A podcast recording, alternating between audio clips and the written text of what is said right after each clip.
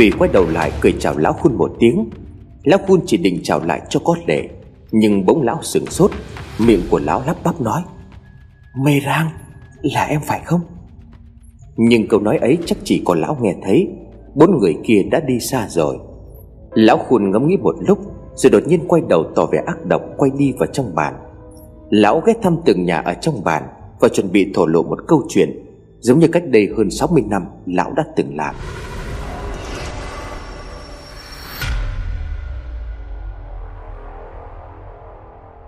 Lên đồi không mất bao lâu, Ông Tiệm vừa đi vừa lớn giọng gọi. Ê Sơn, em ở đâu? Mẹ ơi, mẹ ở đâu? Dì Ê Sơn ơi, dì. Liên tiếp là những âm thanh gọi vang vọng khắp quả đồi. Không có âm thanh nào đáp lại cả. Cả bốn người dần đến hết cả cái lán tre Nên vẫn còn lại những chứng cứ mà trước đó ông Tiệm đã hạ sát con mã cáo Chỉ lâu tất cả đến đã che miệng kinh sợ Về khung cảnh gây sợ này. Thủy là người đầu tiên kêu lên thất thanh rồi ngất lịm. Người tiếp theo là ông Tiệm Ông quỳ xuống với cái miệng méo sạch Và hai hàng nước mắt chảy dài. Đúng như lão khùn đã nói, Người bị ông Tiệm giết chính là bà Ê Sơn. Chẳng có con ma cáo nào hết, Chỉ có ông Tiệm bị ảo giác Cho nên ra tay sát hại vợ mình. Thân xác của bà Ê Sơn nát bét ở trên nền đất, Máu thì hấp dẫn một vài con rơi đang bay tới. Trung triển đôi răng nanh cắm sâu vào cái cổ đang cụt đầu.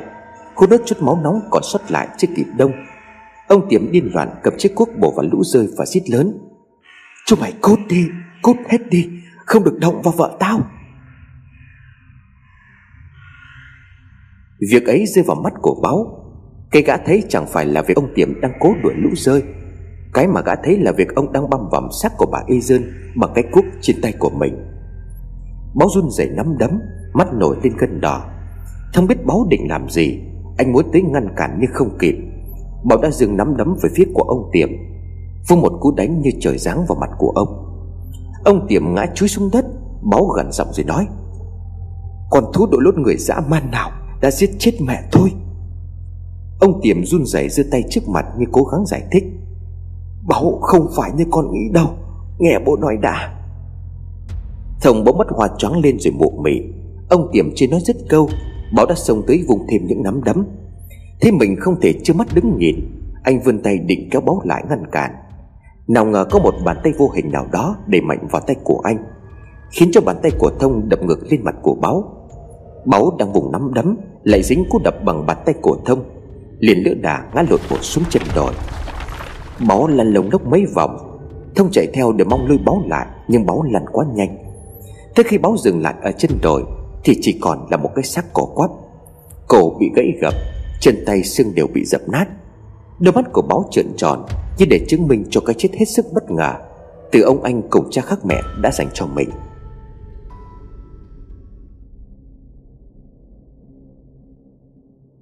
Thủy hét lên để kinh hoàng, Thông bỗng bừng tỉnh.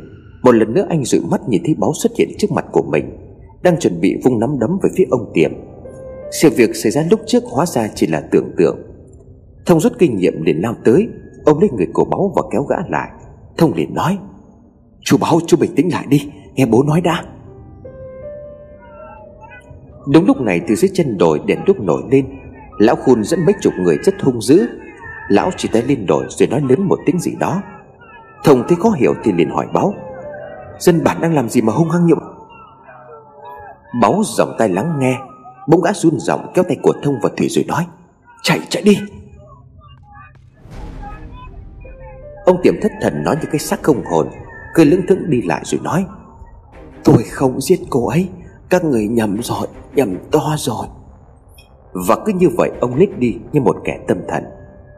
Thông ban đầu còn chưa tin rằng Dân bản định làm gì hại mình. Cứ thấy báo kéo tay của mình, Thông dùng rằng không đi. Nhưng lát sau anh tận mắt chứng kiến cảnh bố gã thanh niên Cầm một cây vồ lăm lăm ở tay Đang kéo lên trên đồi. Anh nghĩ rằng dân bản nếu muốn giúp thì hẳn không có ánh mắt như vậy. Thì vẫn ngất lịm ở dưới đất. Thông xốc cô lên tay. Không ngờ hành động ấy của Thông Lại làm cho dân bản nhao nhao cả lên. Ban đầu chỉ có bốn gã leo lên đồi, Nhưng bây giờ tất cả dân bản đều đồng loạt sắn ống quần ống áo. Tay ai cũng lầm lầm cầm vũ khí hét hò rất kích động, Hình như là muốn Thông đứng lại. Thông quay sang rồi quát báo, Kéo bố nhanh lên! Không lũ dân bản kia đánh chết bố bây giờ. Báo vẫn còn căm giận ông Tiềm, Nhưng cũng biết giờ phút này không thể nghĩ nhiều. Các bèn đánh ngất ông Tiềm, Rồi cõng ông lên vai và chạy trốn. Thông bế thủy chạy theo. Dưới chân đồi ban đầu chỉ có vài chục dân bản, Nhưng bây giờ đã tụ tập đến cả trăm người. Tấp người đầu tiên đã tiếp cận được xác của bà Ê Dơn Lão khuôn tách đám đông đi vào gần. Lão xem xét cái xác rồi bắt đầu nói chuyện với mấy người đàn ông trung niên. Thằng cha tiệm nó giết chết ma cáo rồi.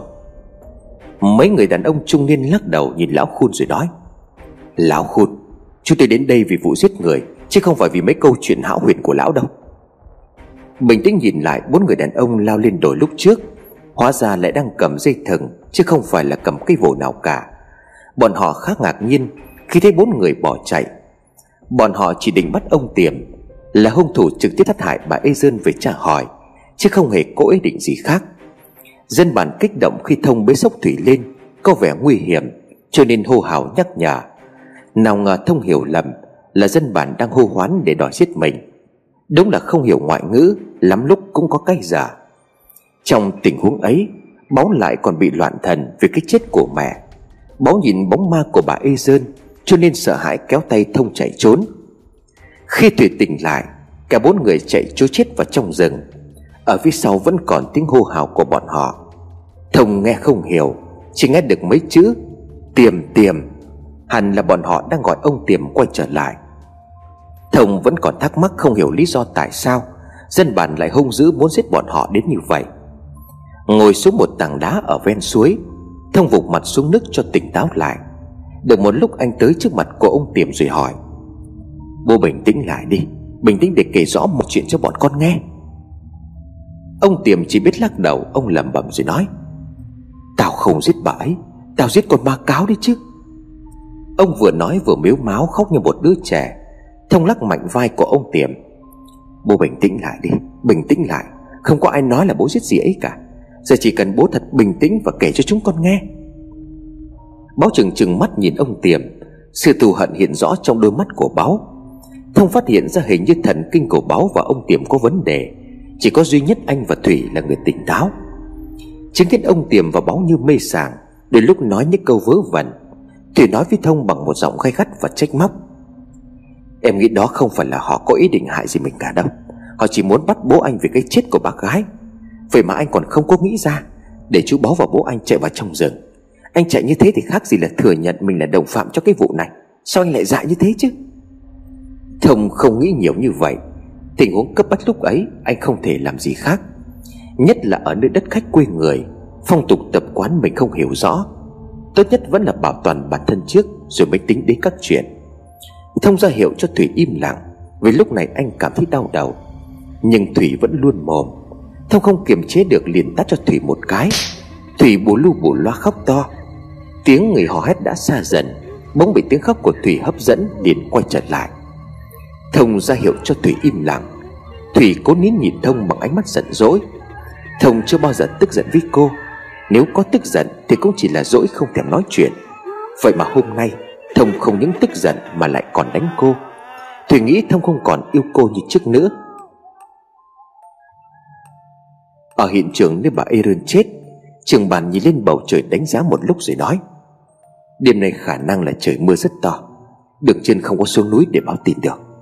Ông nhìn một thanh niên rồi bảo, Mày canh cái xác ở đây, Cần thì dựng lán để che mưa cho đỡ trồi xác. Rồi ông phân thêm một toán thành niên nữa, Vào rừng tìm đám người của ông tiềm bắt về đây. Thế là lại có thêm một toán nữa xông vào trong rừng để tìm kiếm. Trường bàn giải tán hết cho ai về nhà nấy, Ông chỉ vào mặt lão khôn nói như ra lệnh. Tôi cấm lão, Không được nói năng linh tinh kích động dân bản, Không có ma quỷ gì hết nghe chưa? Nếu mà lão còn nói năng linh tinh Tôi sẽ cho người trói lão lại rồi nhốt tại một chỗ. Lão khôn muốn nói gì đó, Nhưng lão biết trưởng bản sẽ không tin. Lão quay đầu và rời khỏi đó trở về nhà. Là muốn chuẩn bị thật tốt cho hành trình đêm nay.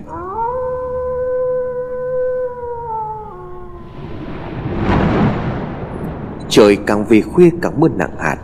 Những hạt mưa như xối xả vào mặt gã thanh niên. Mưa lạnh buốt Khiến cho người gã to vạm vỡ không phải run lập cập. Sự mệt mỏi kéo đến. Gã tìm một chút thoải mái để tạm ngắn. Chẳng biết từ lúc nào, Cái đầu nát bét của bà Ezen đã tự gắn vào thân của mình. Khi cả mắt của gã đang lim dim, Thì bất ngờ gã giật mình trợn tròn mắt. Trước mắt của gã, cái xác của bà Ezen đang quặt quẹo và đứng dậy. Một vài con chuột đồi liều mình gặp óc Vẫn còn nguyên trong hộp sọ của bà ta, Bị cái đầu ngẹo sang một bên rớt ra ngoài. Cây dây óc kéo dài đến mang tai, Máu đang nhỏ tòng tòng. Gã thanh niên chưa kịp kêu lên hay làm gì, Thì cái xác đã rít lên như một con thú, Rồi lao trộm về phía của gã. Gã rú lên cùng lúc một cột máu bắn ra ngoài. Gã tắt thở ngay tức khắc. Cái xác của bà Ezen đổ gục xuống đất. Rất lâu sau đó, khi thân người của gã thanh niên đã lạnh ngắt, Đôi mắt nhắm nghiệt của gã bỗng mở to bừng bừng.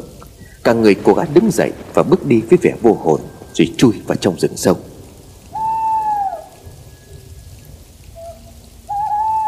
Trong rừng, Một toán thanh niên đã lùng sục rất gần tới chỗ của ông Tiềm. Ở thượng nguồn ánh đúc đã không còn nữa Vì mưa quá lớn. Tất cả những người tham gia cuộc truy tìm Bây giờ phải mò mẫm trong bóng tối. Không gian tĩnh lặng, Lũ địa nước bám vào chân, Khiến cho đoàn người bực dọc và tỏ ra u uất. Ở trong một cái bụi cây bị nước suối vây quanh, Bốn người nhà ông Tiềm không dám thở mạnh. Chỉ có một mình Thông là bình tĩnh Và suy nghĩ mọi phương cách. Để làm sao thoát khỏi tình huống này. Trong khi đó, những cơn mưa lạnh Đã khiến cho Thủy bị cảm lạnh Và bắt đầu trở sốt. Thông thấy mình không thể ngồi yên như vậy. Nếu tiếp tục trốn ở dưới trời mưa như vậy, Thì chỉ sợ rằng đến ngày mai, Không chết vì đói Thì cũng chết vì trúng gió. Nhớ lại từ hồi chiều đến giờ, Anh và Thủy chưa ăn gì, Kể cả báo cũng vậy. Thông cảm thấy rất lo lắng cho tình hình sức khỏe của Thủy.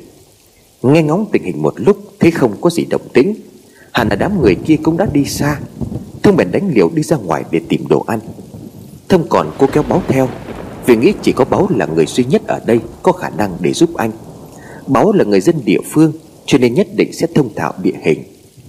Báo lúc này có đôi chút bình tĩnh lại, Tuy không suy nghĩ được nhiều, Nhưng thông hỏi bất cứ câu gì Báo cũng có đáp án. Một mớ quả rừng được hai người nhanh chóng lượm lại Trong sự lặng lẽ.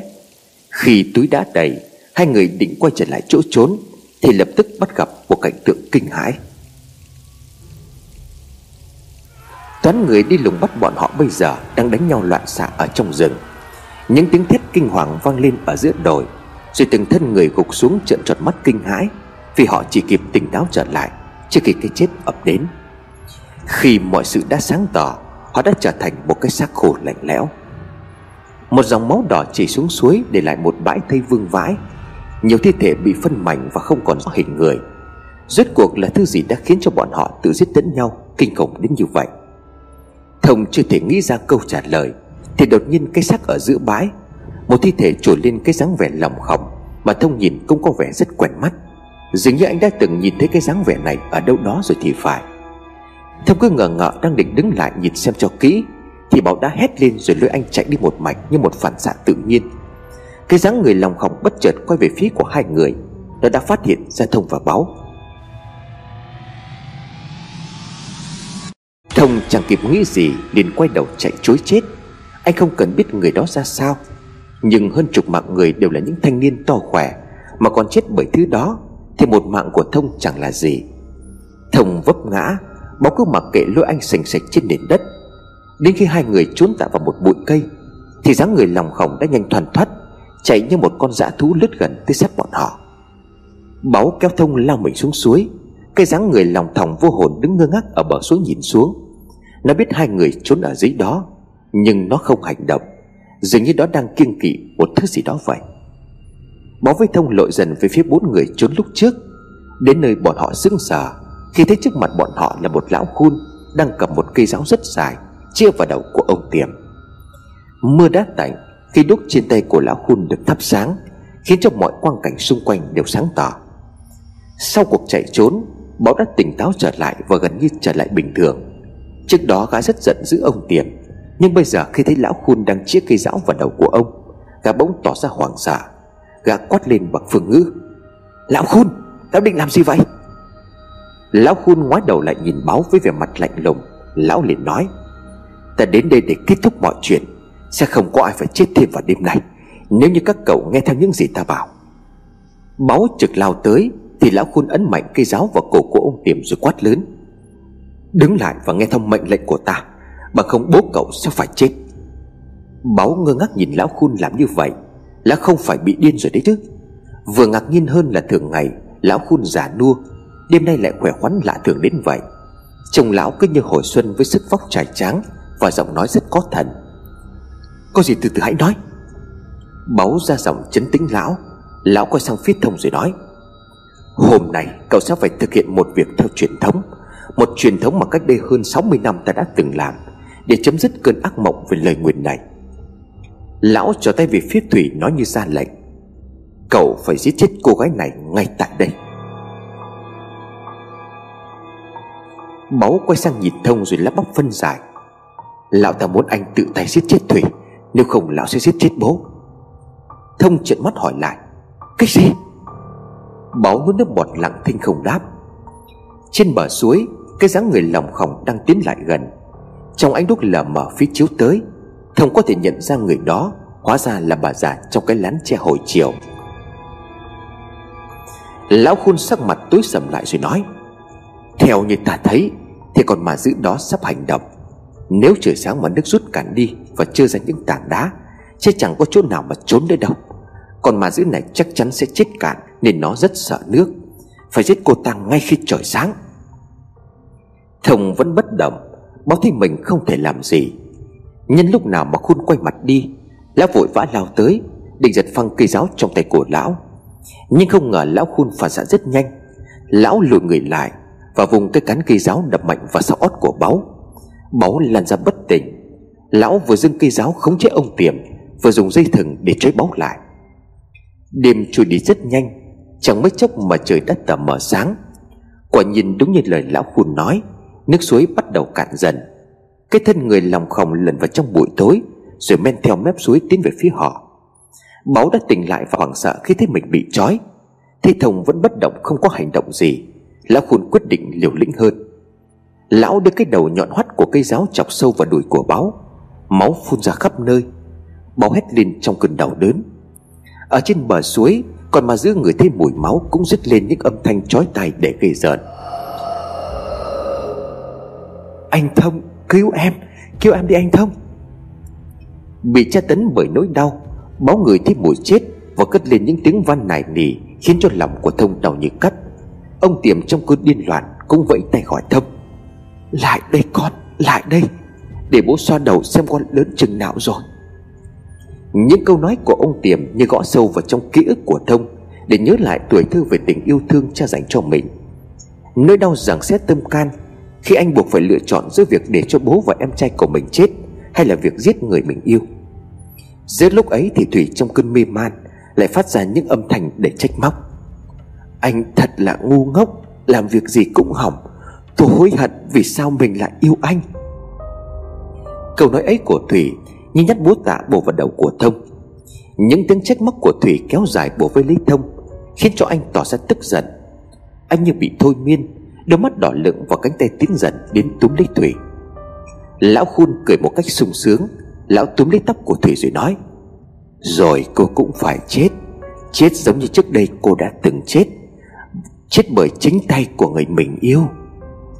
Thủy trong cơn mộng mị bỗng dưng trừng mắt Đôi mắt chuyển sang trắng giã Rồi ngồi thẳng dậy, Chỉ thẳng vào mặt lão khôn rồi nói, Tao đã để lại lời nguyền rủa chết hết chúng mày.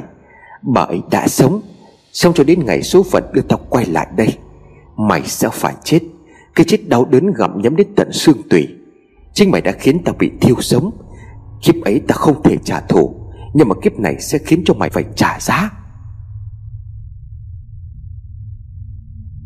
Lão khôn hồi tưởng lại cái ngày Lão khiến cho nàng mưa rang và bà lang già, Bị dân bản khinh lên giàn hỏa thiêu. Bất ngờ rơi nước mắt, Lão là người thân cận nhất của quan châu. Lão biết chuyện quan châu chết, Sớm muộn gì cũng sẽ đến. Mà lão lại là người thân cận, Kiểu gì cũng sẽ bị vạ lây. Chính vì vậy lão đã quyết định ra tay trước, Bằng việc kích động dân bản Tới thiêu sống nàng và bà mẹ già của nàng. Lão quả là một kẻ ti tiện và hèn mọt Nhưng lúc ấy, lão quá sợ hãi cái chết. Lão chẳng thể làm gì khác. Việc làm của lão vô tình đã tạo nên một lời nguyện Khiến cho bà lang già không thể chết. Tuy sống mà chỉ là một cái xác khô Để chờ ngày trả thù, Lão thường chăm sóc bà ta để chuộc lại một phần lỗi lầm. Phần khác, lão không muốn bà lang già chết đi Để trở thành một hồn ma vì báo oán. Thời gian trôi đi, Lão tưởng rằng câu nói độc điện của nàng mơ rang Chỉ là gió thoảng Nào ngờ nó lại trở thành một sự thật là một lời nguyện Bà Lăng sống dai dẳng Chứng minh cho lời nguyện của nàng. Bà sống cho tới khi con gái của bà trở lại. Lão vẫn không tin, Cho đến khi bà Erin gặp tai họa. Lão đã biết những gì mình nghi ngờ đã trở thành sự thật. Khi lão quyết định hành động, Lão phát hiện ra cái chết còn nhanh hơn lão tưởng. Toán thanh niên bị sát hại trong rừng, Khiến cho máu nhuộm đỏ cả con suối. Và linh hồn của bà lang hóa ma dữ, Thôi thúc lão nhất quyết phải giết chết Thủy. Người mà lão cho rằng chính là nàng mơ rang, Tiền kiếp đầu thai trở lại. Đúng như những gì mà lão nghĩ, Thủy chính là nàng mơ rang, Người yêu thời thanh xuân của lão. Số phận đưa nàng trở lại đây Để thực hiện lời nguyện từ miệng của nàng trước khi chết. Đôi mắt trắng dã của Thủy đã tối cáo việc, Nàng là hóa thân của mơ rang. Lão gần giọng nói, Mơ rang, Ta yêu em rất nhiều, Nhưng ta rất sợ hãi cái chết. Cả khi ta đã rất già Thì ta cũng rất sợ hãi cái chết. Em nguyện rủa dân làng và ta, Nhưng chính em lại vô ý tạo ra lời nguyện khác. Mọi sự mong muốn của em sẽ bị chấm dứt. Nếu như cái chết của em được mang lại bởi người yêu của em, Chính ta đã thiêu sống em để tạo ra lời nguyện, Thì bây giờ chính hắn cũng sẽ là kẻ giết em Để chấm dứt lời nguyện đó. Số phận của em đã được định đoạt là cái chết. Lão nói xong thì quay sang phía thông Và quát lên một câu tiếng Việt không giỏi lắm. Giết nó! Lão chỉ vào Thủy và nói liên tục. Dường như lão chỉ biết nói mỗi hai từ đó. Có thể khiến cho Thông hiểu. Thông run rẩy tiếp nhận mớ tóc rối của Thủy Từ trong tay của lão khun. Anh từ từ ấn đầu Thủy xuống nước. Nước đã rút xuống rất nông Và lộ ra gốc bụi cây gai, Nhưng vẫn đủ để cho Thông diễm chết Thủy. Thủy liền gào lớn, Mày dám giết tao sao? Mày dám giết tao? Mày sẽ phải chết đau đớn. Thế Thông cứ chần chừ chưa quyết đoán, Lão khun lại chọc sâu cây giáo vào trong đùi của báo Báo hét lên cầu xin. Anh Thông, giết chị ta đi. Giết chị ta. Chị ta có sống cũng không phải làm người nữa rồi. Anh cũng thấy mà. Thông miếu máu lầm bầm gì đó. Nhìn đôi mắt trắng dã của Thủy Anh quay mặt đi ngửa đầu lên trời Cho nước mắt đỡ rơi xuống. Trong khi đó, tay của anh ấn mạnh đầu của Thủy xuống nước. Thủy dãy dụa hồi lâu. Cô rất dài sức nhưng cuối cùng cô không thoát khỏi cái chết. Cơ thể của cô yếu dần, Hơi thở lịm đi rồi ngừng hẳn. Thông giống lên những câu đầy bi thương. Anh xin lỗi, Anh là một thằng tồi tệ. Dường như lúc đó trí óc của Thông đã tỉnh táo trở lại. Anh nhìn đôi bàn tay của mình rồi tự cảm thấy ghê tởm. Dáng người lòng khòng bên bờ suối cũng biến mất. Như lão khôn đã nói, Cái chết của Thủy là sự chấm dứt cơn ác mộng. Chấm dứt một lời nguyện từ chuyện tình oan trái nửa thế kỷ trước trên mảnh đất này. Lão khôn buộc cây áo và thở dài nhẹ nhõm. Lão trở về vẻ yếu đuối giả nua. Đúng như con người của lão. Lão đã tự gắng sức để tỏ ra mạnh mẽ cả đêm, Giờ thì sức cùng lực kiệt. Lão đã bảo vệ được cái bản làng này. Ngày xưa lão giết nàng mưa rang về cái mạng sống của lão. Giờ đây lão suối thông giết chết nàng thêm một lần nữa Vì con cháu của lão. Lão quả thật là một kẻ vì bản thân mà bỏ mặc người khác. Sau đó dân bản thấy lão khun dẫn đám người của ông tiệm trở về. Lão khun nói với trưởng bản, Thằng cha tiệm đúng là hung thổ, Nó đã khai hết cả rồi. Bọn còn lại thả ra hết. Ông Tiềm bị cho một chỗ để chờ xử lý. Thông và báu thì được thả ra. Thông cứ lững bững bước đi xuống núi theo con đường mòn. Cõng trên lưng của anh là xác của Thủy. Báu đến cái chân tập tĩnh lấy xe máy định đưa Thông xuống núi, Nhưng anh lại gạt đi. Mày về đi. Từ nay về sau, ta không có đứa em như mày.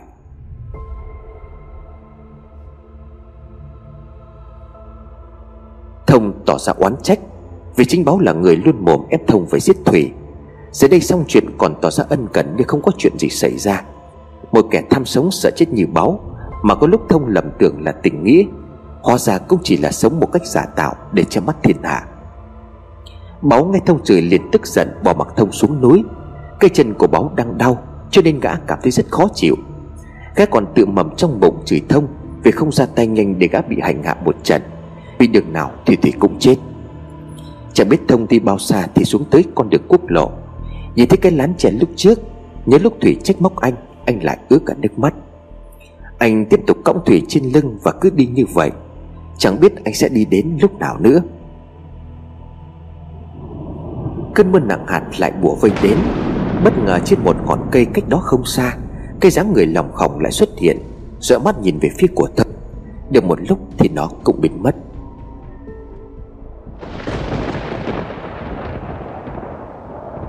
Lão Khun đang yên trí ở trong nhà Vì thoát khỏi cảnh hiểm. Nào ngờ lão nghe thấy tiếng ầm ầm vang trời. Những tiếng thét kinh hãi vang lên ở khắp nơi. Lão bồ chạy ra ngoài và phát hiện ra một cảnh tượng đầy kinh hoàng. Con suối nhỏ đã trở thành một dòng lũ khổng lồ, Hướng thẳng bản làng của lão mà quét đến. Lũ tới quá nhanh, Khiến cho người ta không kịp làm gì để trốn thoát. Chỉ có vài tiếng thét cuối cùng được cất lên. Như một bản hoặc các kết thúc sự thật Sau những phút tĩnh lặng. Một bản làng hoàn toàn bị xóa sổ. Không một ai sống sót.